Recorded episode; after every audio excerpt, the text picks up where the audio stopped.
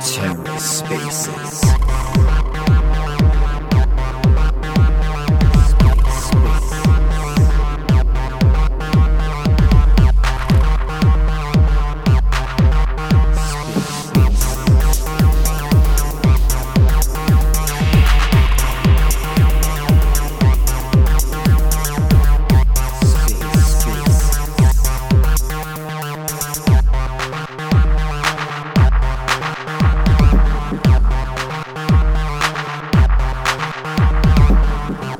welcome to The Ether. Today is Friday, November 4th, 2022. Today on The Ether, NFT Happy Hour, hosted by Cosmos Joe, chatting about Web3 gaming with Space Skellies and more. Let's take a listen. Hey, everybody, welcome to another NFT Happy Hour Spaces. This happy hour couldn't have gotten here soon enough. Uh, I felt like two days ago was Friday, but no, today's Friday November the 4th. If this is your first time here or your first time listening on Terra Spaces, welcome. My name is Joe. My Twitter handle is Cosmos DeFi. And you could find me on not only Twitter, but Gmail, Medium, and YouTube by the same name. I'm an NFT collector. I run these spaces once a week, usually on Fridays.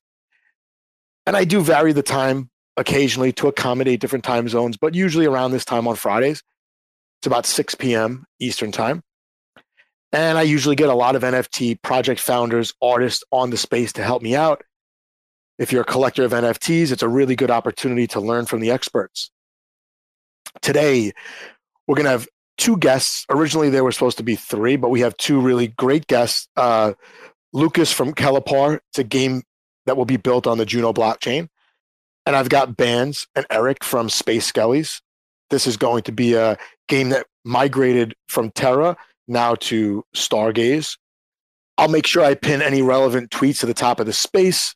Speakers, feel free, pin your stuff up at the top. And listeners, you could participate by putting questions uh, lower right corner. There's a little chat bubble. Put your questions for the creators there. I'll definitely check it throughout the space and ask the questions. This will keep things moving. It'll keep things on topic. And it will allow people to participate who are on a computer and not on a phone. So just be advised that uh, nothing here is financial advice. I'm an, I'm a crypto enthusiast, NFT collector. I am not an NFT whale. I'm not a I'm not a, uh, a financial advisor. So if you're new to my content, just be aware that I run my socials in a way that highlights the most positive and unique aspects of the space especially as it relates to NFTs. So, um, hopefully, you enjoy this spaces. I'm going to bring up our guests here. And in the meantime, um, some quick news around the Cosmos ecosystem uh, as it relates to NFTs. There is a big mint going on uh, Teritori blockchain right now. It's a brand new blockchain. They just uh, deployed their launchpad for NFTs today, and that's the um, Riot NFT that's minting now. Last I checked, they were about a quarter of the way minted, something like that. I think it's the whitelist only right now. I'll mint that after uh, after I end the space. And um, as far as Stargaze goes, Gata DAO, which they they put out the Colonial Cats and Voyager Cats collection. They paid out their their monthly revenues to holders. Pretty interesting. Um, and uh, we have uh, some Halloween collections finishing up on the launch pad from last week. That's on Stargaze.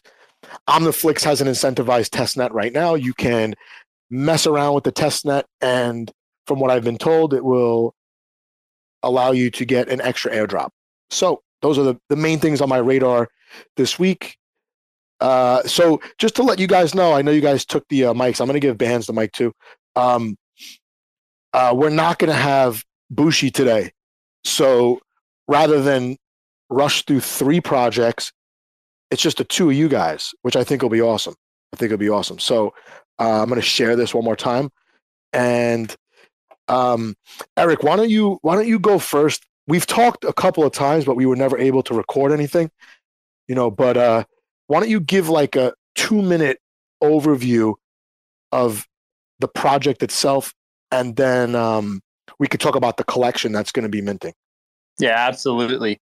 Um, thank you for getting us on today. And sorry, I just got home from work trying to take care of the fam real quick. Um, but yeah, so Space Skellies, we're going to keep it at two minutes, uh, Space Skellies is a collection that has came from through the death spiral. Um, you know, all the craziness we've been through. We're a fully docs team, and uh, we're going to be implementing uh, play to earn, staking, all the greatness down the road.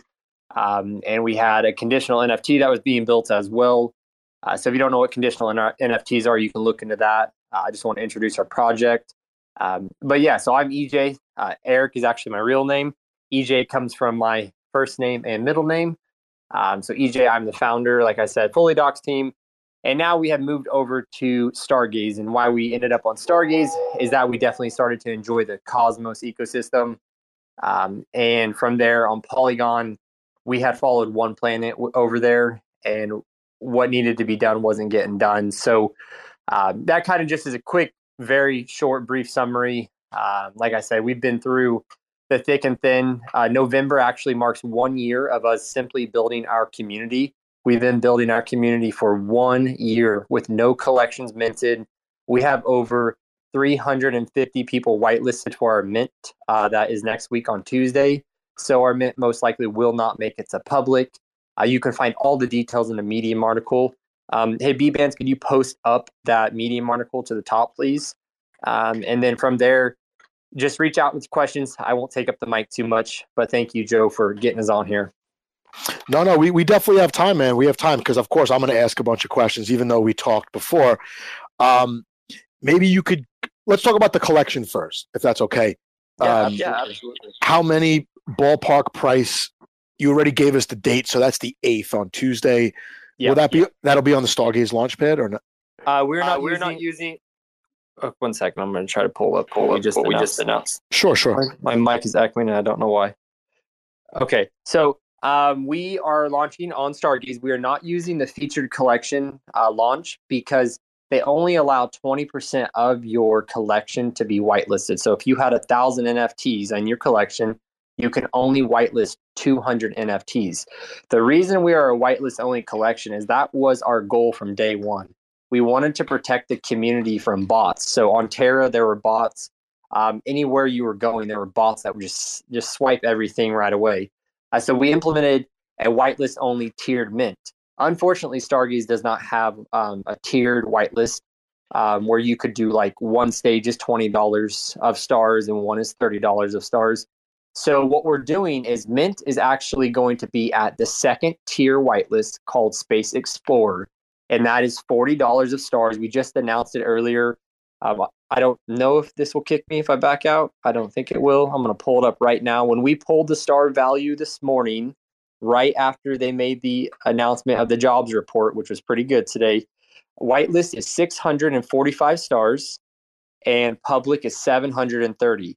So for our OG holders, what we did for them, because they are the highest tier, like I said, we're minting at the second tier, so the tier right below that. The Pioneer OGs will receive $10 back per NFT that they mint for the first five NFTs. So they'll receive back an equivalent of $50 of stars in total. Um, and this is a workaround because Stargaze does not have the multi-tiered system quite yet. Um, but that is uh, something to keep in mind when you're minting. If you're an OG after five, uh, you can mint up to 10. For the first five, you get a rebate. That's all written into a script. Um, so the funds will go, just so everyone knows how it goes on the back end, those funds actually go into a separate wallet than our mint funds. So a percent of it goes to a different wallet. We call it the holding wallet and that is where that will be kicked back to to all the individuals. Uh, so it's pretty cool. You can track it if you're one of those people that like to track it on the back end. Um, that's how that's all going to be done. And the collection is 3,500. So we are going to allow those to mint out as much as they want, but we are going to be pulling around 200 to 250 for the treasury. If everything is going very fast, we will have to maybe adjust accordingly, maybe do a little less.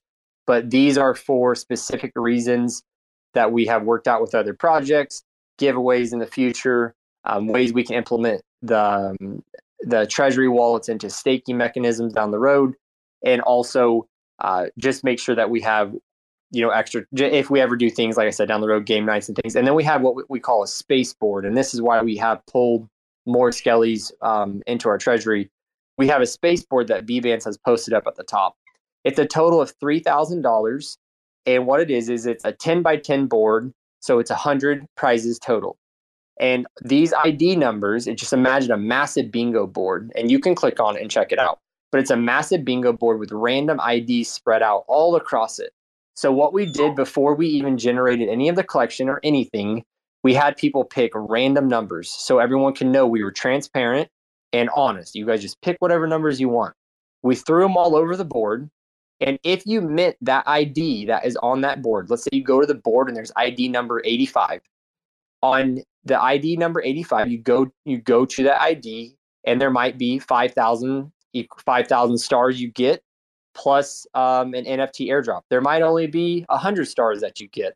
Uh, but this is ways we're going to do things. We're going to throw on some TSAS apes from our treasury on there, and we'll probably throw in some buddies, Sunnyside Reapers, and maybe we'll throw in one of our Rec Gang barns. I don't know if we will, um, but we were looking over that just earlier today. Um, but yeah, that's kind of a little bit about the mint, the mint details. Um, and at public, there is no max on how many you can mint for your wallet. So whitelist is 10. And then at public, if we make it to public, um, you can mint however many you desire. And public is, like I said, it's an equivalent of $45, which earlier this morning was 730 stars. Cool. I mean, I, I think it's interesting that you guys have been building the community that long and just waiting for the perfect perfect place it seems to to land your collection. I think it's going to work out for you though because I along the way you've picked up more community members from you know people like me who never had an NFT on on Terra. Now I'm fully aware of the project, right? And that's a lot of people in in, in Cosmos, I would imagine.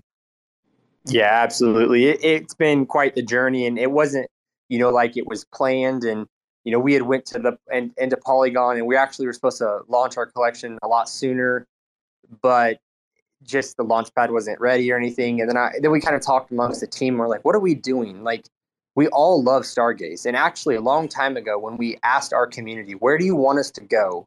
Like, we, we aren't going to disappear like some projects did after the death spiral of Terra. Where do you guys want to see us? And a lot of them, actually, the majority vote was Stargaze. But currently, at that time, we didn't quite see what we wanted to from the data standpoint on Stargaze. Um, and then during months of waiting for Polygon to be, you know, built where we wanted it and where we could launch, um, we had seen the Cosmos really start to pick up, start to build. A lot of a lot of devs are coming there, learning CosmWasm, and just starting to build out these amazing contracts. And then we saw Stargaze start to drop all this other news, NFT cooling. Um, there's going to be some IPFS changing in the metadata you'll be able to do down the road. Uh, they have tiered whitelisting come out, and we're just like, man, I, like what? So you took a vote, ten to zero, 10 yeses to zero nos um, to move to Stargaze as a team. I let the team make the decision. Um, I let them know like my thoughts, where we were going, what we were dealing with. Because um, we actually came to the point we were going to build our own launch pad because we were so frustrated over on Polygon. Um, but we spoke with Cal from TSAS, um, OSB. Um, I know we've spoken with you, not much, but people from all over the ecosystem uh, before we made the move to Stargaze, uh, just from neutral standpoints, and they gave us great feedback. Sunnyside Reapers, uh, Elliot, I should absolutely give him a shout out because he is someone that we bounced so many ideas off for so long. When we weren't even on Stargaze, he was still giving us that time of day uh, for just a great input. Um, but yeah, that's that's a little bit of the backstory. Um, and yeah, uh, we're we're excited to mint. All the metadata is ready to rock. We got to see all that today, and it'll go into the generator.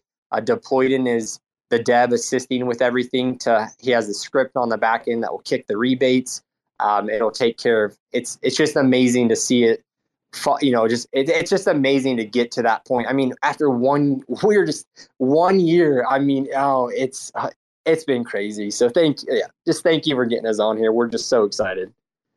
Hey no problem man. No problem. I think uh like you said stargaze has changed like I would say the last like two to three months as far as capability and all that. The tiered whitelist to me sounds, you know, like a no brainer. I don't know how hard it is for them to to build it out, but are you able to mint all three tiers at the same time, just at different price levels or different perks, or do they have a window where they mint each tier? So, are you saying when they would have a multi-tier? Or are you saying currently? Uh, either, because I'm, I'm curious about that. So, on a multi-tier, typically how multi-tier works, like how we were going to do it, it was just going to be a different price. So, if we were to mint on Polygon, we were going to have a tiered whitelist. We would have OG, which is the top tier, Explorer, which is right below that, and then the bottom whitelist was called Cadet. And it was going to be uh, 30, 35, and 40, just for equivalent of dollar wise.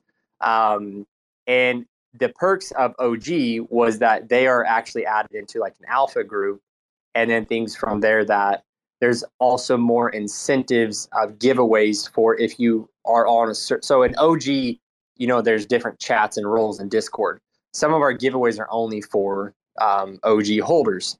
Now, the reason we do that is because you can you can earn OG through our Discord by uh, I don't know if you've seen it, the space uh, space fuel Discord currency by just being active. So it's a way to reward those who may not they don't need to have a lot of money. They just need to show their interest in the project. Um, but as far as like how Stargaze is doing it now, you have to mint everybody together, like one allotted amount. And how we do it on the back end is when you put your wallet in on Discord. So you go to the channel and you type it in. It filters it by the role. So if you only have OG, you know, Space Pioneer OG, when you type in your wallet address on the back end, it kicks it into that proper category. Um, so when you go to Mints, it'll track your address on your from your Discord ID. It tracks your address, your stars address, and then it tracks it into the script and that is how you get the kickback of your rewards. Um, but people even if you want an og like the first 100 quote unquote you could still become an og um, so we just wanted to kind of be more fair to people who had you know like i said not maybe as much money but had a little bit more time. And we actually end up having a lot of og's over the last month. Um, it went from i think 110 to 205 in a heartbeat. Uh, just the Discord just got a lot more active. But yeah, that's kind of hopefully that kind of explains a little bit about, about the tiered system. Yeah, no, it, it, definitely makes sense. It definitely makes sense. Um, and people can go into the Discord and, and check their wallets to see if you know what tier they're in. Yeah, so when they go to their Discord, they'll they can click on their name and it will show the tier that they're in. It'll say Space Pioneer, or it will spit, say Space Explorer. Um, and then they can also, after they have submitted their wallet, which our channel is called Wallet Collection, that's literally what the channel is called, they can hit verify. Actually, no, it says it's check wallet is actually the, the tab. It says check wallet. You click it, and it will say stars address, and it will say the address. It says is verified. So then you are double confirmed. You have the proper role. So you have your Space Pioneer OG, um, and then you can confirm that your stars address was submitted to the document that we gave to our our dev to implement into the contract. Um, so yeah, that's that's kind of how it all goes. A little bit crazy on the back end. No, I mean it. It sounds good. I mean it's a very thoughtful approach, and I'm sure people appreciate it. Going through all this trouble, um, I, I, just find whitelist to be kind of like a tedious job for the uh, for the teams, and hopefully there's a fix for this. I mean, I'm guessing at some point, uh, at some point, Stargaze or another platform, they're going to be able to link like your Twitter, your your Discord with an address that you want to use for minting, and they could just kind of maybe maybe do the whitelist for you in some yeah, way. Yeah. It'd be, it'd be kind of cool if you could say to sign up for a whitelist, you have to go like maybe Stargaze makes you like a link ahead of time, and then they have to go to that link where they can confirm through it or something. But the bot that we use, um, I don't set up the Discord. I just know how it needs to be done. Uh, the guy that sets up our Discord, we call him M7. It was so streamlined, and then Ramadan Steve helped as well. I just want to make sure I give the, my team a shout out for it. But it was so streamlined. I mean, it was apps. Even even our dev was like, all he's like, thank you, like thank like thank you for making it simple because it kicked it out in just uh, you know plain text and had all the stars address stars addresses listed, and all he had to do was literally drag it and drop it into the contract. That's that's all, that's pretty much all he had to do. Um, so we definitely were trying to take that weight off of everybody. and I think we did a pretty good job um, as a team. I mean, it sounds great, man. And for someone like me, who I'm, you know, I always, I always position myself. I'm, I'm in the customers, you know, side of things. I don't see everything going on the back end. I don't see the community building going on until I physically join a community, right? Before I decide to mint something, I don't know what the team has done leading up to that point. It could have been a month's worth of work, it could have been a year's worth of work, right? But the way you're doing it, it's like you're you're doing it in the on, most honest way possible right by being transparent right you said the team's fully doxxed but then at the same time people also get to see the work behind the scenes that would normally not be known to someone like me who's just popping in trying to get some info about the project that they're interested in minting yeah, it's there's a I absolutely agree. And you know, even when I tell my team I like, hey, I need this to be done, the amount of, you know, like for instance, our website, it was built in React JS, meaning it's not like a plug and play type website. It's because we want to be able to implement the P2E directly on the website. Um, so it had to be coded pretty much from the ground up. And I get to see it on the UI, like the, you know, how it looks. But to to get to that point, the amount of work it takes is just amazing. Um, and and that goes across our whole project. I mean, even our mint fund. Sorry, my puppy's chasing my other puppy. Um, even our mint funds, we put on the Medium article exactly how they're going to be allocated, exactly what percentage goes where, because we just want to be super super transparent with everybody. Um, and you know, like our treasury wallet, you know, it's a 24 seed word phrase. Uh, so it's as protected as it can be for a Keplr wallet. Uh, we have multiple wallets that will, you know, allocate, like I said, the holding funds, the treasuries, uh, certain investments. Uh, so that will all be shown to the public. And if you're that person, like I said, that likes to just kind of track it all, you'll have more than access to easily find it. Um, no, th- this is good, man. I, I hope people in the future are more inclined when they do go into a Discord to ask about this stuff, right? Like, hey, how are you guys going to allocate the funds for this mint? You know, if you're going to mint this many, at this price, you're going to make all this money. What percent of it is actually going towards the roadmap that you're promising? What percent of it is going towards, um, you know, expanding the community somehow? Whether it's having events, having some marketing, bringing in, you know, a community manager, something like that. I think people should start to ask these questions before they mint something, because as we've seen, a lot of these projects, you know, maybe through no fault of their own, just bad planning, they just fizzle out, right? And maybe a community member can ask a question that will, it's something the team never thought of. It's not like these, I don't think these quote unquote rug pulls are necessarily rug pulls from the start. I don't, I don't think there are that many people with the nerves to, to do that.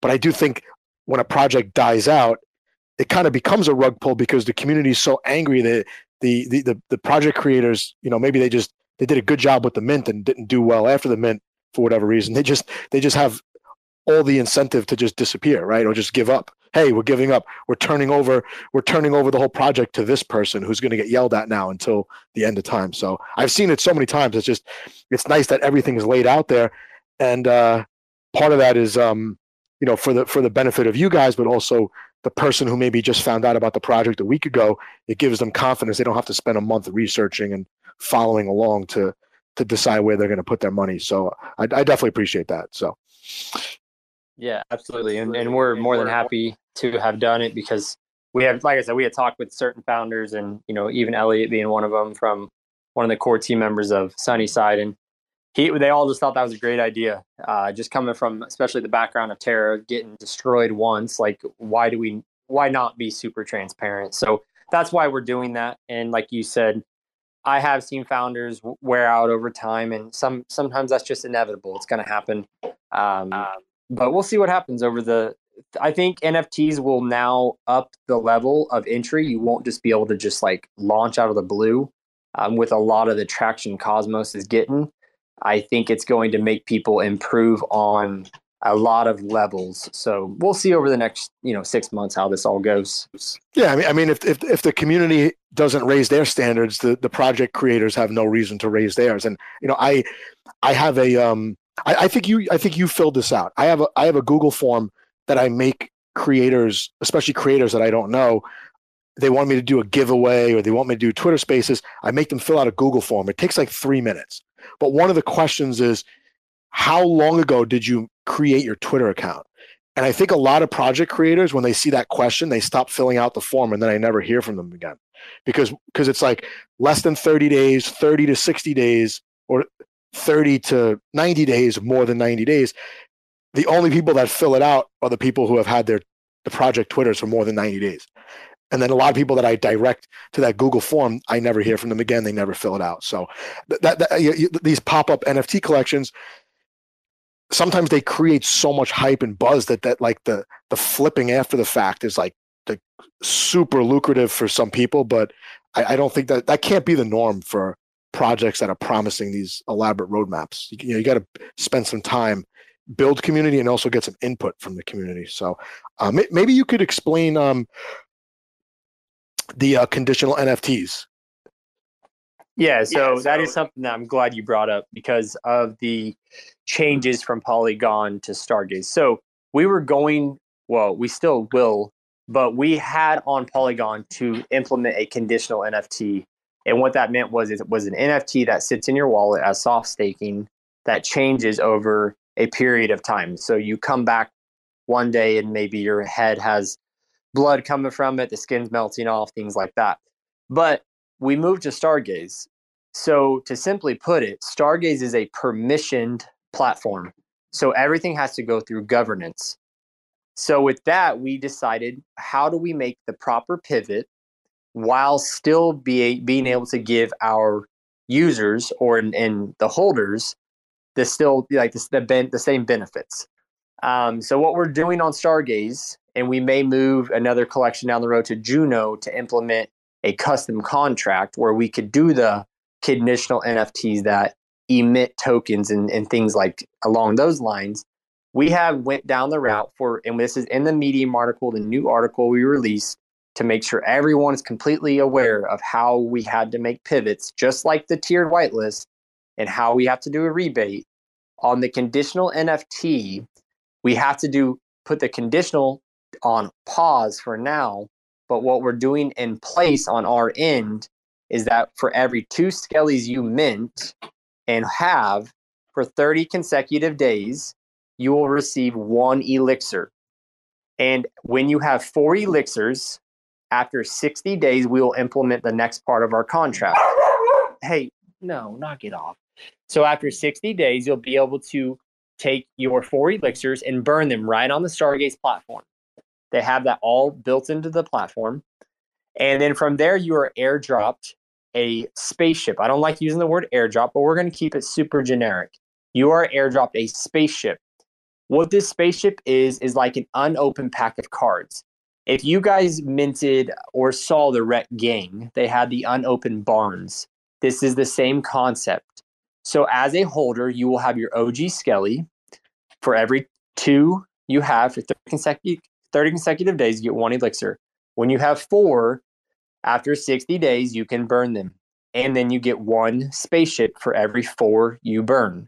From there, if you choose to sell it on the marketplace, it is, like I said, an unopened pack of cards, or you can as well burn that and then you are airdropped your evil mutated Skelly, which we have not released any photos to. Some of the people in our team have seen them, and the art is so amazing. But that collection will be right around 2000 so we will not burn we will not have all those nfts transferred over. You will still retain your og skelly. You do not have to burn your skellies. So you'll have the opportunity to sell a spaceship to make money on the back end if you have extra elixirs you as well will have a, a cap on how many elixirs are released for airdrops versus how many we release from the the sec the treasury to put onto the uh, the marketplace. So just by investing time, you're given these rewards where you can potentially earn money from if you're somebody that wants to make an extra dollar. Um, and then as when you get that evil skelly, you'll have two skellies, the OG and the evil. And this all plays into our PvP down the road, where there's obviously two sides to the game, and it plays into our PVE, um, we, or sorry, the P2E, which is absolutely amazing. And Bbandz help write that lore, and it is just it is phenomenal. So that's the the long um, where we went from conditional NFTs, and I'm super glad you asked uh, because we did have to make that change, and and still we didn't just stop. We didn't just say okay, throw it in like throw in the towel. We're not doing conditional. We still wanted to give more value. You don't have to mint these other collections. These are all given to the OG holders. We don't make you mint anything else. Um, but yeah, that yeah, hopefully that, that kind of catches, you, catches you up. You know, I think it does. So basically, you're going to get around this conditional, the, the original plan for conditional NFTs. You're going to use a burn, like burning one NFT to kind of, I don't want to say replace the original NFT, but uh, well, I guess are you? You're not replacing the original NFT, but you're getting something new. Is that is that is that like the that's, simplest that's way to put it? What happens is your original Skelly. So if you've mint once, you mint two Skellies on, on mint day and you have them for 30 days. On day 30, you will be given um, one elixir into your directly into your wallet. So you can choose to hold them and wait till you have four. But these elixirs are what you'll burn. You will not burn the NFT. So you get these elixirs, you burn the elixirs, and then it leads into the the second part of the the script or contract, which is the spaceship as the unopened pack of cards that leads into the evil mutated skellies. Uh, so you will not burn the OG collection. Got it. No, I, I definitely appreciate it, man. I definitely appreciate it, and um, because I know someone's going to ask the game, the games, right? Do you have, you know, some previews of the games that you'll be releasing sometime after the mint? Is it going to be you know, are you starting the development of the game from scratch once the mint is over? Any so we, so we, and anything you could talk about the game, I'm sure people want to know. Yeah, so great question. We already have all the white paper written up for the game. It's being designed by Dream Inc. Studios. As far as the implementation, because of cost, um, on the front end, you know, we've had to pay for all the character development um, in phases, and this is out of my own pocket. No mint funds have even been used for any of that yet. Um, and then as the after we met, yes, we even on the um, the Medium article, we show exactly how many, how what percentage of funds will be used to start implementing phase two of the game, where we can start to have the gameplay where we can uh, give the beta out to our um, community. So right now, it's only the white paper um, and then the characters. It's it's nothing where you could get on and, and play, but yes, it is being developed. Um, and that yeah that's as far as we are and we have the lore done so it's nice that we have the whole backstory and the ins and outs and now the game devs are bringing it all together which is it's phenomenal to see uh, i don't understand anything how they do it but it is amazing Oh no, that, that's good info. That's really good info. I'm always in the mindset like, okay, this team is designing a game if you're going to mint the NFT and expect to like play the game in like a month, you need to just like relax or go do something else. Um, games I expect to take a very long time, so it's pretty cool that you guys do have what what seems like a like a super valuable partnership, and every single team, you know, is not they don't they're not capable of building games themselves, especially with these small, you know, some NFT collections are only backed by a handful of people, right? Depending on the complexity of the game, you might need like 30 people working on this thing. From, from from what I know, just talking to other other projects that are developing games, other option is you need to make a partnership with uh, some kind of studio that's going to, you know, run out the, the the the hard part of the project for you for a fee. Yeah, and and that's kind of how we've done it. We decided to bring on a studio, you know, Dreaming Dreaming Studio because they are that's just what their expertise is, and we'd rather focus on what we're good at. You know, each individual on our team is specifically very valued in, in one to two aspects. And then when you bring it all together, it's just an incredible team. I mean, we luckily have locked arms with the Dreaming Studios. And they, if you guys know of the Flight Force, they are also a project that is working with the exact same game devs. So if you go to the Flight Force, which is a project we loved they have some great news coming out next week. Not spoiling anything, um, but you guys can see their gameplay. That is the same studio that we're working with, so you can kind of see the well, you can you can see how incredible it is. Um, if you guys want to give them a follow and, and check them out. Cool. No, thanks for that. And, and again, if anyone has questions, I notice a lot more people joined since we started. Just feel free. Bottom right corner, that little chat bubble. Put your questions there. I'll definitely I'll definitely read them out. And for now, um, EJ, if you don't mind, I'm gonna jump to um, Lucas from from Kelepar. But if you don't mind sticking around, some people probably have questions. And and Bbandz, I don't know why you're so shy, but I'm sure people are gonna want you to answer some questions as well. But in the in the meantime, I'm, uh, not, I'm not shy. yeah, yeah, I know you're not shy. So, but yeah, I hope you guys will stick around. I want to give uh, a chance for people to get to know what Kelepar is all about. So, uh, Lucas, man, feel free give the uh, the the the overview of what you are building and and how it's going. You're still muted. I think you unmuted and then muted yourself again. Can you hear me now? Oh yeah, perfect, perfect. Oh, good. Sorry. um, yeah. So thank you so much for hosting us. Uh, it's a huge pleasure to be here, talking to you and all the guys in the audience. So thank you so much for that. Um, it was a pleasure to learn more about Space Skellies as well. Amazing project. And um, yeah, so about Kelepar, um, we are a, um, a blockchain game. Uh, we're focused, we're a gaming studio, I would say, at this point already, um, focused mainly on, on building our game out. Uh, we have been working on it for, I would say, the better part of the last seven, eight months um, getting quite close to to finishing an alpha version of the game out yet. Um, we're gonna look to release a gameplay trailer, hopefully this month. Um, it's in the works right now. Um, so I would say at that front, quite far advanced. For the game, what we are building, um, it's a turn-based strategy RPG.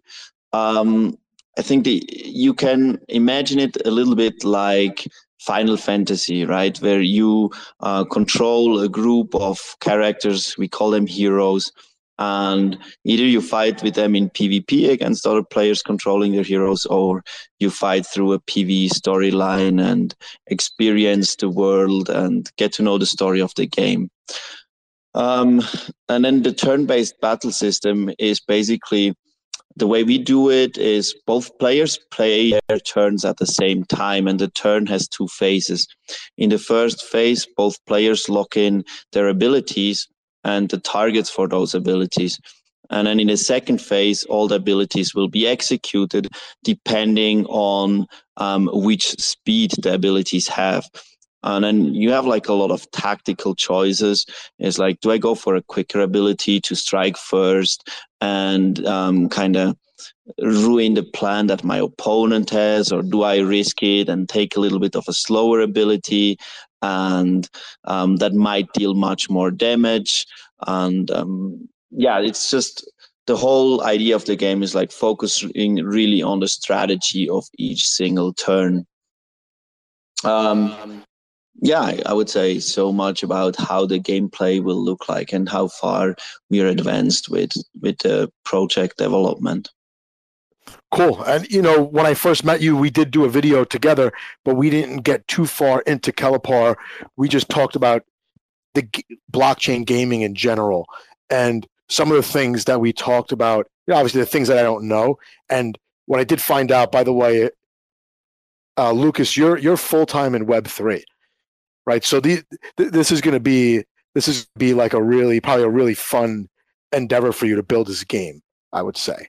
And you you were teaching me things about gaming in general, about how traditional gamers they they kind of look down on NFTs as as scams. How do you how do you plan to get around that um, when you when you start building up momentum for the release of even the alpha version of the game? Yeah, so actually, I mean, good point. It's the the reason why I even started this project. So um, before before we started this, I was like at all those crypto meetings and conferences and ranting about how bad blockchain gaming is. And I mean, my background is not in game development any or anything, but I have played a lot of games when I was younger, like to the point where when I was a student, I earned some money playing tournaments um, of Hearthstone. So I have like both. I'm a blockchain enthusiast. I'm like focus web threes no the center of my life sounds kind of bad but the center of my work you know it's it's all around web 3 so it's like I, I come from both worlds and i was like there's so many synergies here and like nfts can really make gaming a lot better and and make it really exciting for the players and bring them value. And what we have seen is just a bunch of ponzi's um, that were kind of disguised as being play to earn and that, that just frustrated me a lot. So I was ranting a lot about it. And at some point, I was like, yeah, you know, instead of just complaining, how about just doing it better? But unfortunately, I, I'm a visionary, but I can program. So I had to get a team together uh, that was sharing the vision and kind of the stars aligned because a childhood friend of mine just quit his job in software um, engineering. And he's like i want to have my own startup but i don't know what to do. So i guess it just had to happen the way it did. And then we founded this project and started working on it. And i think the way we get around it well we can dive deep here i guess into the blockchain economies but try to keep it simple first. And then if you want to know more ask questions so basically, um, games cannot print money, and that's what Play to Earn was trying to do, right? You buy an NFT and then you earn tokens, and that works as long as you get new players in that have to buy the token and then burn it to get the characters. But as soon as no new players come in, this whole system just crumbles, and that's basically the definition of a Ponzi, right? And if you cannot um, create money out of your game, you have to create a system where some players play pay other players and are fine with that. So you have to create an in-game economy. And the way i see this doing is games should create the possibilities for players to provide services to other players and sell them.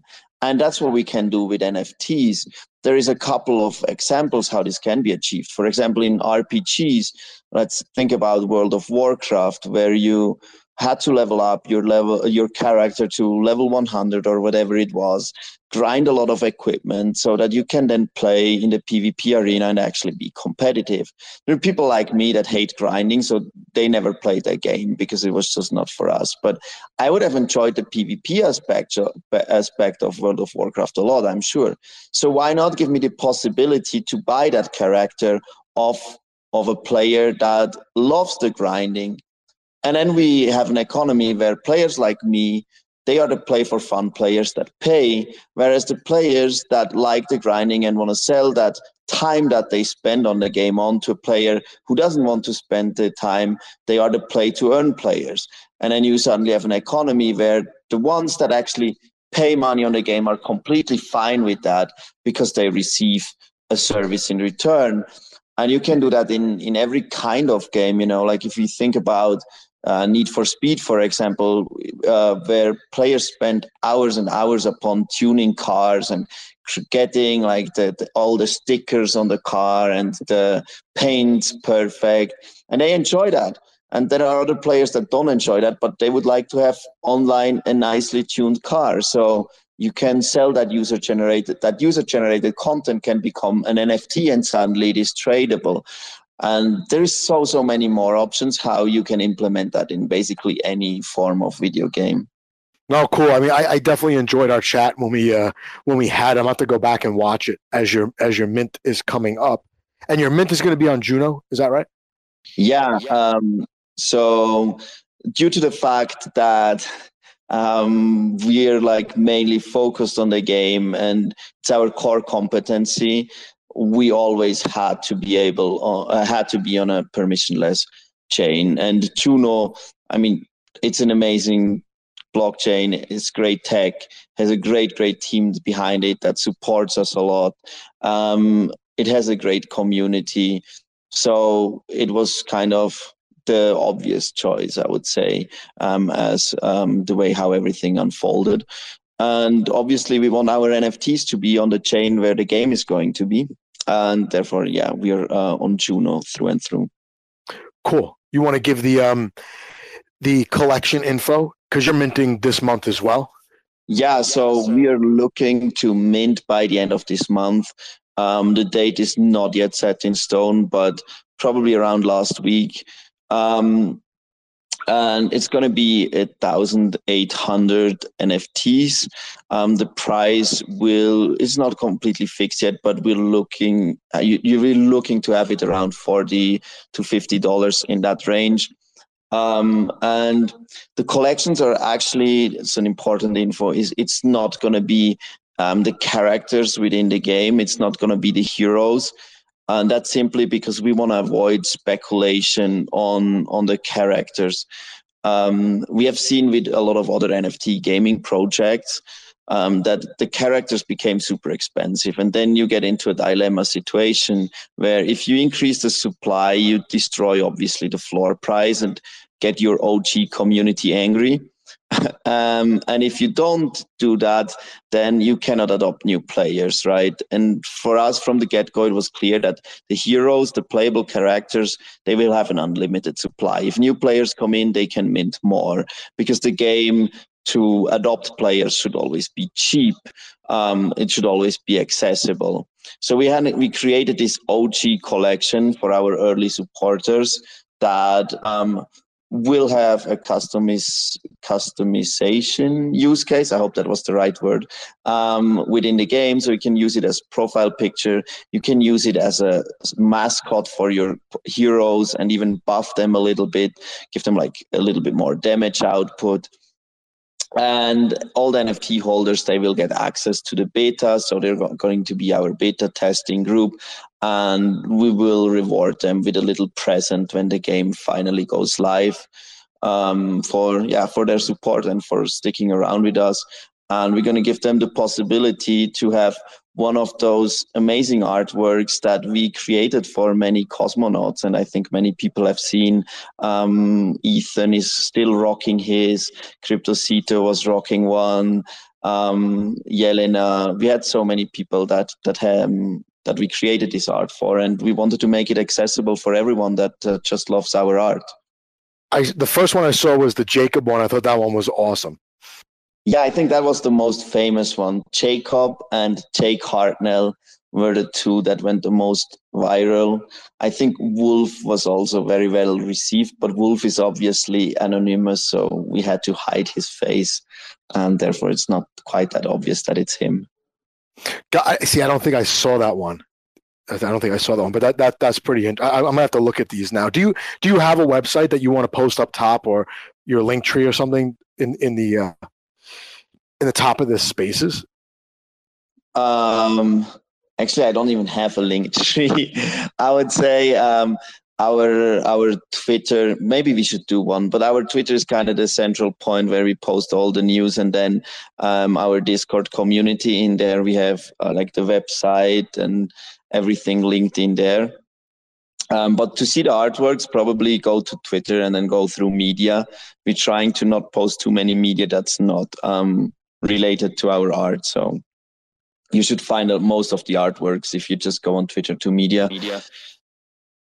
Oh, really cool. Really cool. Um, I actually have a question that either of the creators can answer because this is something that's, um, you know, it, I feel like it's it's like a like the elephant in the room with when it comes to like gaming economies, right? Um, all these projects they're they're built on a blockchain or they're not. Doesn't matter if it's a Web two or Web three game. They want to put a token into the game, and these tokens, whether it's a gaming project or it's like an application that has its own token, uh, it, it's really hard to keep that token from being super volatile, right? And I was wondering, I, th- I think uh, EJ, you said there will be a token in your game. How's the economy going to work in Kelepar, and is it important to keep the the in-game token somewhat stable so that it functions the way that it's supposed to for the for the game? I guess you you could each take a crack at this because you you're building different games. It sounds like.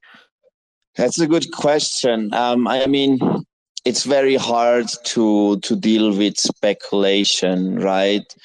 But basically, I think if you are not in these mania phases, then the token should be stabilized to, through simple supply and demand mechanisms, which is um, if the token gets very expensive, minting um, new heroes in our case will get also very expensive or not very expensive but more expensive than it used to be. So it's less interesting.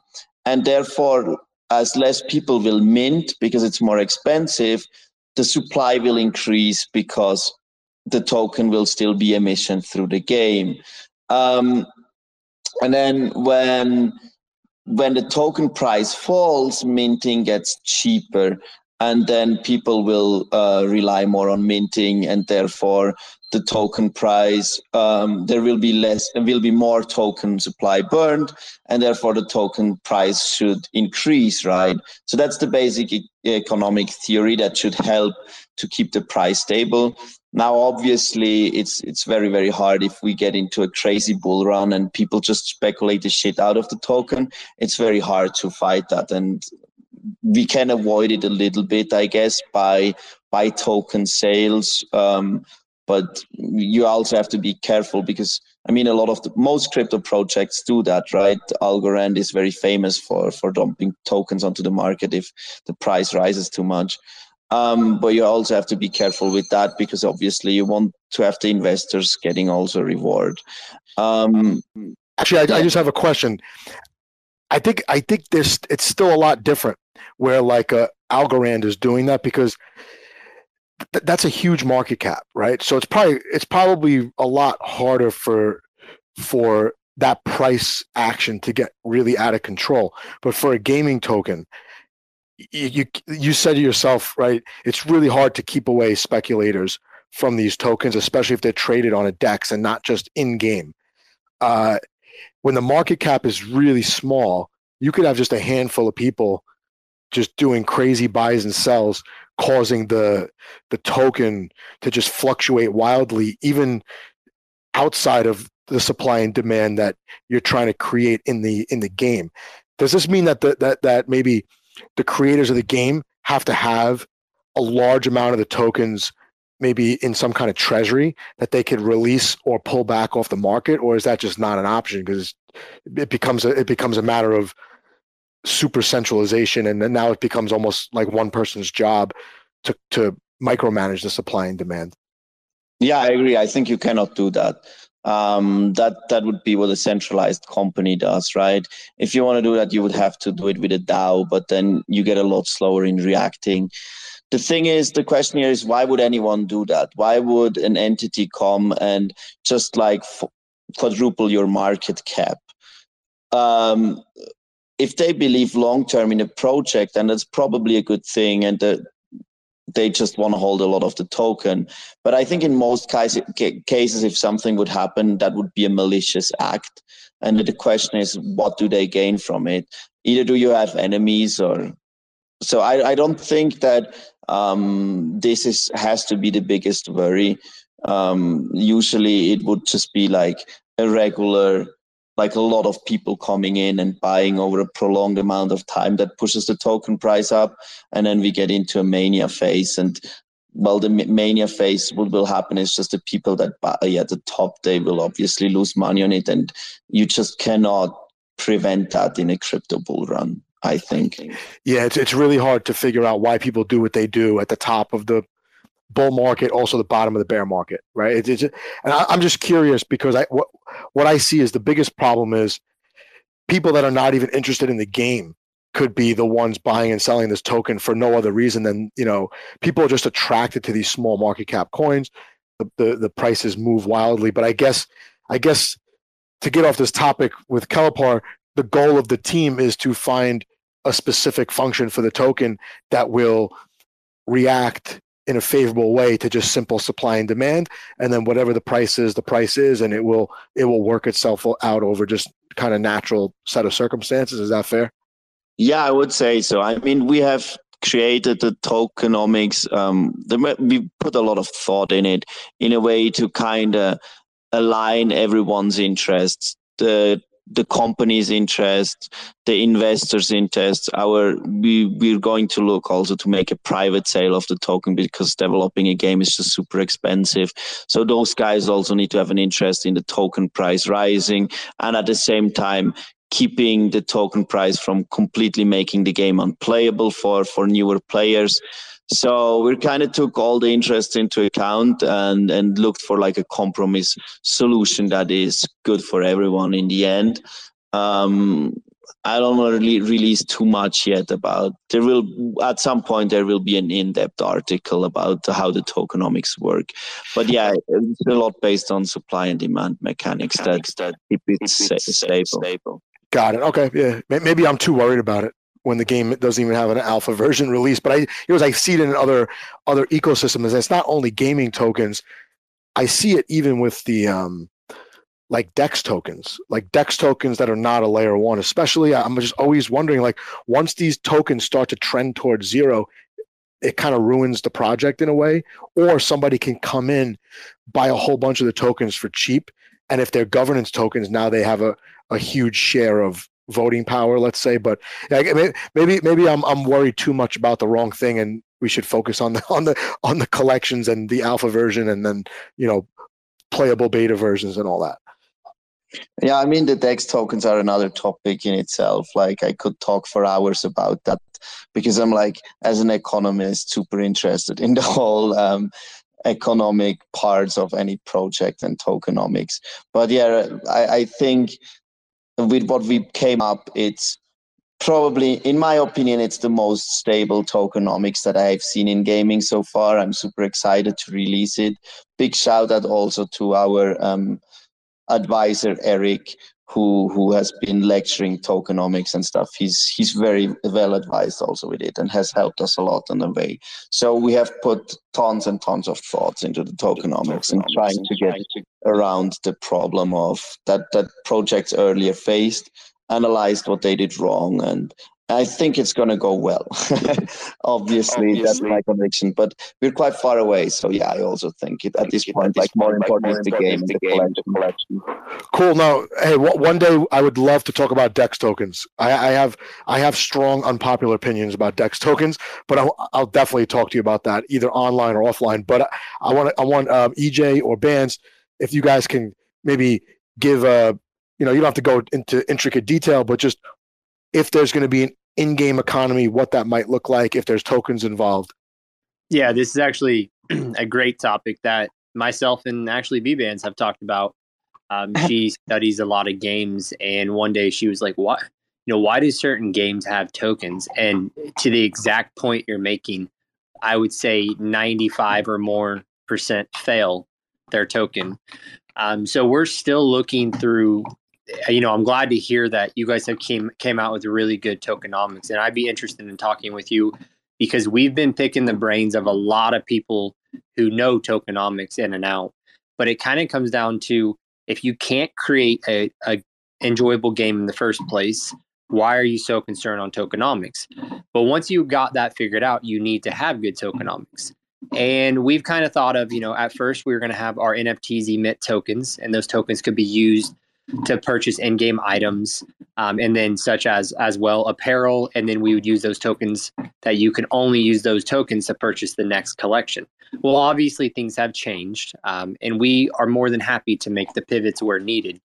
Um, so we don't really have the exact answer on tokenomics because we thought you know why would you not just use a native currency where you can swap for in-game tokens that are just used in game but they, you know, like you just do on any other video game, swap 20 Matic or 5,000 stars for, you know, whatever, however many tokens your token is. And when you use them up, you use them up. And when you need more, you transfer money in and you swap it out. But that's more of like a playable token, not like a token that has value. So there's there's a lot of you know you have to have a very good reason to I think for a reason to create a token. Uh, so we're kind of in the middle right now. Um, we see a lot of use. Gosh, my puppy's wild. We see a lot of usage for having a token, but there's also a lot of reason you shouldn't have a token. So uh, we'll. I love to sit down with you, Lucas. I know we talked the other day, literally yesterday, um, and go over some tokenomics and what you guys have planned, because that is 100% what we're worried about. Is do are you opening yourselves up to being able to have someone come in and take advantage of your project or take advantage of your holders. Because if one or two people can destroy your whole project because you want to implement a quote unquote token, I don't know if it holds enough value. So um, I guess the simple answer is we are still looking for the proper tokenomics, um, and then we'll kind of we'll go from there. No, cool. I really appreciate you guys being so thoughtful about this because I've been I've been banned from discords for asking questions about tokenomics from projects that either are not transparent or just completely don't have their shit together and they don't want me asking about it in the discord. And then it became like an obsession of mine to figure out what are they hiding? Why don't they know anything about tokenomics? Why do they need a token? So yeah this is probably like the, the topic for a completely different space. So i'll i'll i'll end my my OCD about tokens right now. But I, I did have um, I did have a question from Homestead, and I actually I gave him the mic, invite him to speak. Homestead, by the way, if I got to be like a, a sports analyst and I was in the booth with like a handful of other dudes, you'd be one of the guys in there with me. I hope you'll come up and take the mic. Um, but he did ask a question that I'll just read. He's DM'd it to me. It says, Do these post mint benefits happen upon mint or upon mint out? I'm not even sure which project um, exactly you were talking about because there were some benefits of both. Oh, good. He grabbed the mic. I'll let him ask the question. Hey Joe, thank you for hey, asking. Joe, thank you. Or thank you for bringing me up. No problem, man. No um, problem. And bear with me, guys, because it's about bath time, bedtime here, so I could get rugged anytime by the kids. Um, for Skellies, I was wondering um, the utility of like you're holding your Skellies. Um, was it 60 days, and then that qualifies you for um, what was it? Two vials. Yeah, yeah, two vials so, exactly. No, and then they if are. You, if you do the two vials, then you get your your ship or whatever. Um, the big question I have is: Does the utility start from mint day? Uh, um, is that where that utility is starting to kick in from, or is it once the entire collection mints out? So that's a great question. Um, I'll have Deployden. We wanted to have it right from Mint. So if you mint, oh my gosh, one second. Sorry. It's fine, dude. I have a couple of labs. Any minute there. I got like my my beagles and my pity, my new puppy, just chasing yeah. each other every night when yeah. I get home. Uh, um, I, I know what it's like. so to be clear on the elixirs, for every two skellies you hold for 30 consecutive days right from mint, you will be given one elixir. So it's from the day you mint. So if you mint, let's say the we didn't mint out and you chose to mint a week later, the people that had minted on day one would already have six to seven days ahead of you and they would receive their elixirs before you, if that makes sense. Um, so it doesn't, it's that, not based that off makes of, sense. That's yeah, it doesn't, it's not based off of mint out. It's written in the script based off of time. It's not based off of the mint. Um, to be clear? And that's a great question. No, that makes sense. So in the smart contract, it's from whenever you initiate your transaction. That's awesome.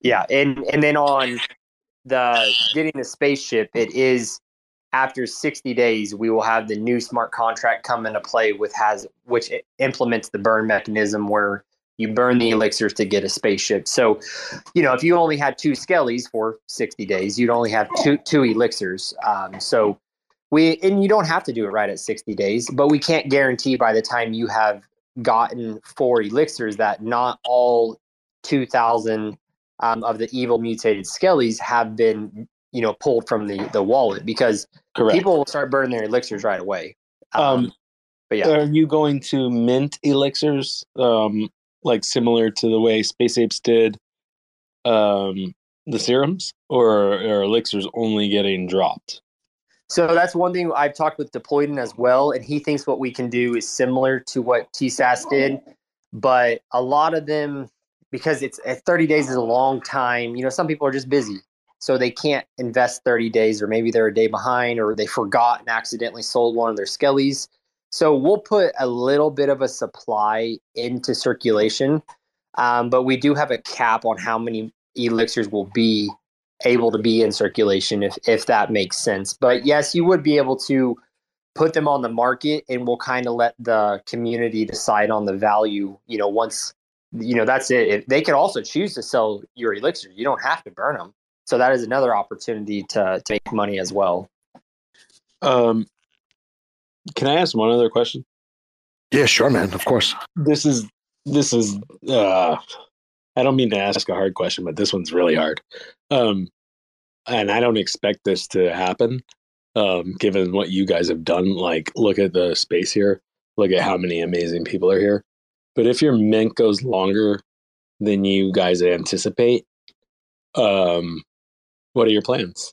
Yeah, it's a great question. So if mint goes longer, um, or let's say we don't mint out, then we would just have to, because that's why we did the allocations off of percentages. So everything's based off of percent. If we, let's say we mint out 50% of our collection, well, we already know what percent is going into each wallet, what percent is going into each fund, like uh, staking or whatever we see stars, Osmos, Juno. Um, so it's all based off of funds. Now, as far as the roadmap to develop the the play to earn, of course, you would have to make sure you don't overexpose yourself because we also want to give rewards that we get within the treasury wallets back to the um, back to the holders at some point when we just maybe we'll do some airdrops uh, like not even tell the community maybe we've made 20,000 stars over the month and we just take about 10,000 of them 15,000 of them or more I don't know and we just sprinkle them into people that have been here for uh, 60 plus days or 90 plus days but that'll all be based off of percent and not based off of a set like number on mint day um, so yeah we have thought about that um, and we hope that isn't an issue but we are ready for it if it is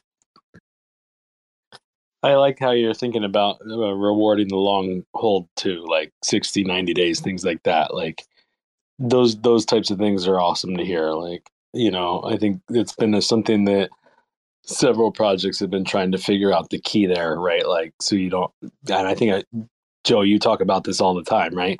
Like, mint behavior on mint day is you mint a bunch. If you didn't get what you like, you dump a few so you get more liquidity or something like that. Yeah, I just, so, I, I feel like if you don't price your collection the right way and you don't market your collection the right way, a lot of times you attract people the day of the mint who don't even care about the project. They're just they're flipping for yeah. for whatever reason. Or you know you do have those people who love your project but they're obsessed with like the mathematical ranking for rarity. Yep. so yeah they'll overmint overmint overmint and then they'll sell at a loss if they have to to recoup some of the money. And sometimes they can't recoup enough money and then those people are a little bit bitter that they're overextended. And then they realize like oh this roadmap is a lot longer than i thought it was you know? So and, and and they're and they're constantly in the discord wondering you know what are the what are the the project leaders going to do to when can devs do something about price yeah when are we when are we sweeping the floor like one of those people in the discord right? And that that that aggravates me. Not even you know I, i'm not affiliated with any project but sometimes i look at it i'm like hello no one told you to spend half of your crypto portfolio on one NFT project. You got to relax or you know manage your expectations a little bit. But yeah, I I do talk about it all the time. Yeah, and I, I do want to add so you know, Homestead is that we have that white. That's one reason we did the whitelist only mint is that we had we had over 400 requests for whitelist but we only fulfilled 35 or uh, 350 of them obviously because we have a 3500 collection we don't want to you know ruin our OGs. You know, if everyone not it's not going to happen, but if everyone were to mint, then our OGs would not have the same chance to mint out 10 each. Um, so we did have a, and like, yes, some of them were the last minute people that you could see they joined the server like literally today or yesterday. And they're asking about wallet submission. And you're just like, no, like not, not happening. so um, we did have a significant amount of whitelist request, and we were we were super happy to see how fast the whitelist filled up. I mean, when we announced it, the wallet like every day you look at the wallet collection on Discord, you can just type, you know, see how much have been submitted, and it was twenty to fifty for every like couple hours that people were submitting wallets, and then it got filled, and we were like, all right, we got to cut it off. So we'll see what happens. Like you said, you can always speculate and, and we we have to always have a route to pivot to and we are aware of that if that if that time does come Yeah, like I said, I don't see it happening. You guys have really done a good job getting the community involved. And I think I led that question with look look look at this spaces, look who's here. Um, you really have a lot of community behind you guys and um, I mean good job the way you've done that, like kind of led a new charge into working together for um, NFT projects and things like that. And so, I mean, everybody here also owes you a little bit of a thank you, kind of. Yeah, I appreciate it. It's been a it's been a long journey. It's been over one year, and and you know, really building the hard is the last five six months since that death spiral, and it's been it's just been an amazing journey to look back and and see who we brought on board, see the changes we've made as individuals, as a team, and you know, even the down to the traits of our collection are traits that the community picked from day one to be in the collection. So we're finally excited that our artists, you know, brought those traits to life, and then they're going to get to mint them and have their, uh, you know, their desired traits. And I think that was one very unique thing we did from the start was just kind of let the community design the collection, and then you know, not design it, but pick some traits, and then we ran with it. So yeah, it, has been it's been amazing, and we're so excited for next week. Cool. No, I, th- I think sometimes um, you know the project you know project creators they spend all this time building community and then there becomes like a like a mad dash to finish up the metadata for the mints. They're coordinating contests whitelists artists. Maybe people have to be replaced on the team for whatever reason.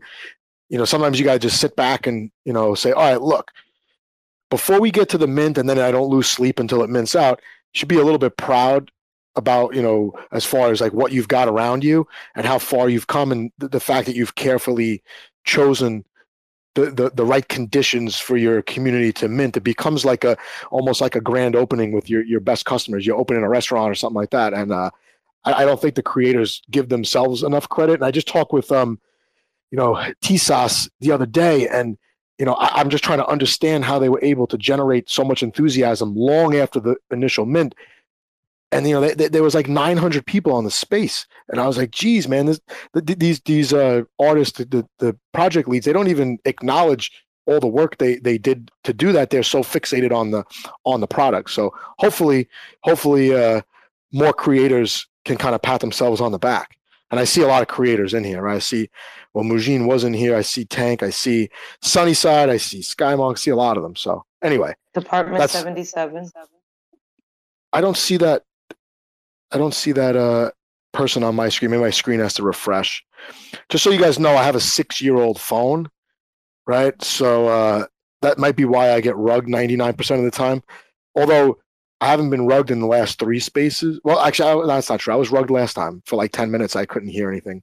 So, anyway, um, Lucas, do you want to weigh in on that question about the mint out expectations for the mint out and what will happen if, like, let's say it's a slow mint or you don't mint out? Oh yeah, for us it's simple. Um, we we just will limit the time, and everything that is not minted out will be burned. Um, the idea of that collection is to give early supporters something unique that will never come again.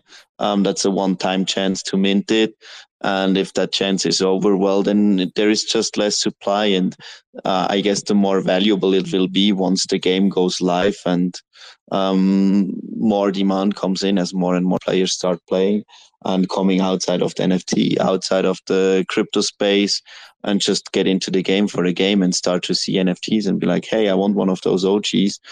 And well, the less are there, the more, the better it is, I guess, for the people that minted one. But the supply is relatively restricted anyway. So I think we can do it. I think we can mint it out. But if not, there is no utility to it um, that that is required to have all the NFTs minted out, and it will just be a more scarce collection, I would say.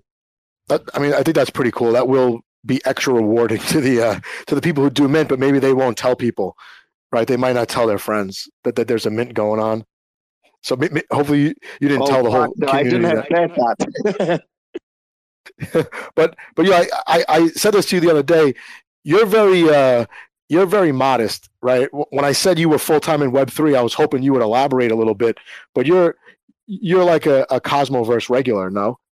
Um, actually, I co-organized the first version of Cosmoverse together with Cito and um, the friends team because they are some of my best real life friends and we hang out all the time together. And they did it in Portugal, which is my home, so I helped them as the local. And then this year, I kind of pulled back. I mean, I, well, I was never part of the core Cosmoverse team. That's always only Basil, Yuri, Michael, and Fabi. But I was like one step below in the extended team, helping them out uh, a lot in in the Lisbon version. And this year, I just couldn't do it anymore because obviously now we have our own Cosmos project. Um, I've been speaking at Cosmoverse on the gaming panel. So it was just, um, it would have been a double mandate. And at the conference itself, you cannot be there and um, represent your own project and at the same time be one of the organizers and run after things that might not going so well in the back. And because there's always a lot of like I remember last Cosmoverse in, in Lisbon, I didn't see anything of the conference. I was actually working and running around two days, you know. And this year I was just I can't do that again. I need to be approachable by people. I need to be need to have the time to network and stuff. Um, so yeah, this this year I actually was just there as as a speaker. Cool, man. I definitely appreciate that. I mean, you you keep a very low profile, I have to say. Um, I mean, I don't know. I, I, put my opinions out there on my personal Twitter, um, but yeah, I feel like I'm I'm I'm outspoken, but I like to be humble. I don't need to put my my achievements or whatever first. I don't think that's the most important thing. I just try to keep my opinion, uh, try to push my opinions out, and mainly my my experiences and expertise to help people and um, yeah, bring value, you know, and I think that's that's what matters. Cool. I, I definitely appreciate it, man. That first time we talked, I definitely learned a lot about, you know, P2E gaming and and the whole economics of it. And since then, every time I speak with a a gaming project, I always kind of refer back to that conversation to formulate my my questions because I was never involved in a P2E game. You know, I was always I played a couple Web two games where you're kind of trapped in this closed economy and you know you just keep shelling out money to play. Otherwise, if you don't pay enough money, you're at a disadvantage and all that. So I, I definitely appreciate you uh, kind of getting me up to speed on what Web three gaming will look like and what it can be compared to Web two. Yeah, it's a pleasure. I mean, I'm super passionate about it and love about it. So any, questions, anytime, I'm, I'm always glad to answer. No, definitely awesome. And yeah, for, for people that haven't seen it, um, at Cosmoverse there was a gaming panel, and uh, Lucas was was involved. I'm look. I was looking for the link on your on the Twitter, but I guess it's on your personal Twitter to pin it up at the top. But yeah, if you guys get uh, you know, get in the mood to watch some Cosmoverse footage, the gaming panel is definitely a good one to watch. Yeah, I, I actually even shot a video um, with my own point font that I posted on my profile, and I think you find it also on Crypto Cito's channel. It's day two right at the end. Say that one more time. Day two right at the end on Crypto Cito's channel for Cosmos. You find it. Got it. it doesn't echo. Sorry about that. D- day two. Got it. Sorry about that. Well, I guess um I mean I have no more questions. If anyone wants to grab a mic, I know I usually uh I usually I stop giving the microphones out to people, but uh you know, if you guys have questions, you know, hopefully these guys will stick around for one or two more. Otherwise, you know, their mints are coming up. Um Kelepar, I have you on the 20 sometime around the 24th. Last time we spoke it wasn't 100% and then for um for Skellies, I've got you Tuesday the 8th next week. Now you um, uh, gave some alpha. That was the unofficial mint date. Um, we we target the 24th, um, but the way it works with Loop is that we need to have the metadata and everything uploaded at least 14 days earlier and um, our artists and our programmers are still working on all of that. So if everything goes well and we have it uploaded on the 10th, then we can confirm the 24th as mint date. And if not, we have to see where we push it because the 25th is Thanksgiving, and we're not convinced that a holiday is the perfect day for the mint. So we will have to improvise if that doesn't work. I guess then might be a week later. Cool. All right. Sorry about that. I wasn't supposed to tell anybody. That's that's definitely happened before. Don't worry, so. no problem. Yeah, okay. So now we have some Alpine space. Everyone here who I've ever like blurted something out on spaces that you've heard, sometimes it's not official info, but now it is, I guess. But anyway, if no one has questions, we could wrap it up here. This was, I mean, I, I'm very interested to see what gaming is is going to look like. I was really happy to get two different projects on at the same time that are doing it very differently, it seems. And actually, I, I was really excited to talk to Bushi, but it turns out that we needed this time for these two projects. And um, Bushi is going to be on Secret Network. I did a video with them. I released it Monday. Really, just like a different style game. It's more like um, more like Counter Strike, and I'll which I, I know that's an old game, but that's the game that I know. And uh, I can um, you know I'll, I'll bring them on next week or the week after, depending on their schedule. But yeah, this was really good. I really appreciate you guys uh, spending so much time to to go through your projects, and of course, uh, Skellies. I know you're going to sweat out the mint next week, but we'll Skellies. We'll finally make a YouTube video, I guess, after the mint, if that's cool. That is perfect with me. If my, if I can get my internet to cooperate, and not have a mic that is uh, like lagging, absolutely. But we appreciate you for getting us on. And if anyone has questions for Mint Day or anything coming up, you can check the link in the Medium article above, or open a support ticket in a in our Twitter or Discord. Cool. And Lucas, man, thanks again. Always learn a lot from you. I really appreciate it. Yeah, thank you so much for having me on. It's uh, it's a pleasure. Love talking here on the space and sharing, talking about play to earn, talking about blockchain gaming is it's amazing always. So really enjoy this one. Thank you for giving me the opportunity and big thanks to everyone else who was listening. I hope there was some value in this. And I also Space Skelly super pumped for what you guys are building and seeing more about your game. Cool. And guys, I know I see a bunch of people from my Discord, from my Telegram here. Appreciate you guys always, always popping in because sometimes you guys are the knowledgeable ones on certain projects and uh, clue me in sometimes. So thanks so much, everyone that's uh, that's here. Have a great Friday. If you have a, if you have a drink or a drank, hopefully you're enjoying it.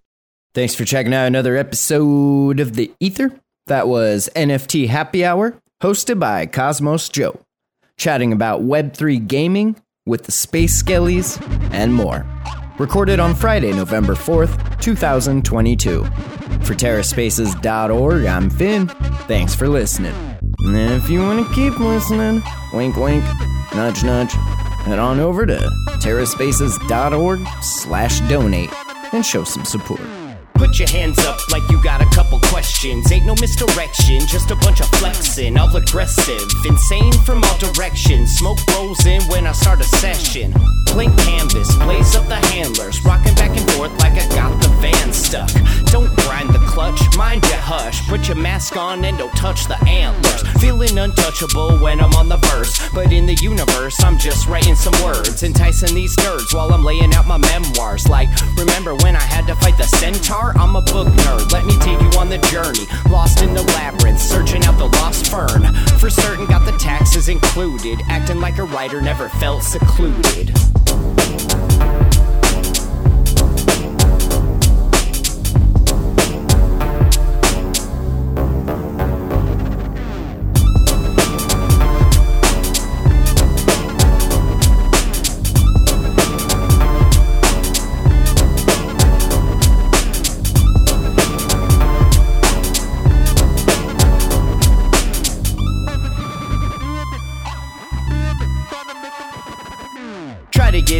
Shit and line them up. Just another fixed game of try my luck. Go lighten up, dog. It could always be worse. Unless you're in the back of a hearse. Then you're dead or putting in new speakers. It's a toss up. Driver or just tweakers. Don't stress, yo. I've done the research. Living life like a bunch of fucking lemurs. It's a remake. Off the cutting floor, we take a little bit of poison and put it in the cheesecake.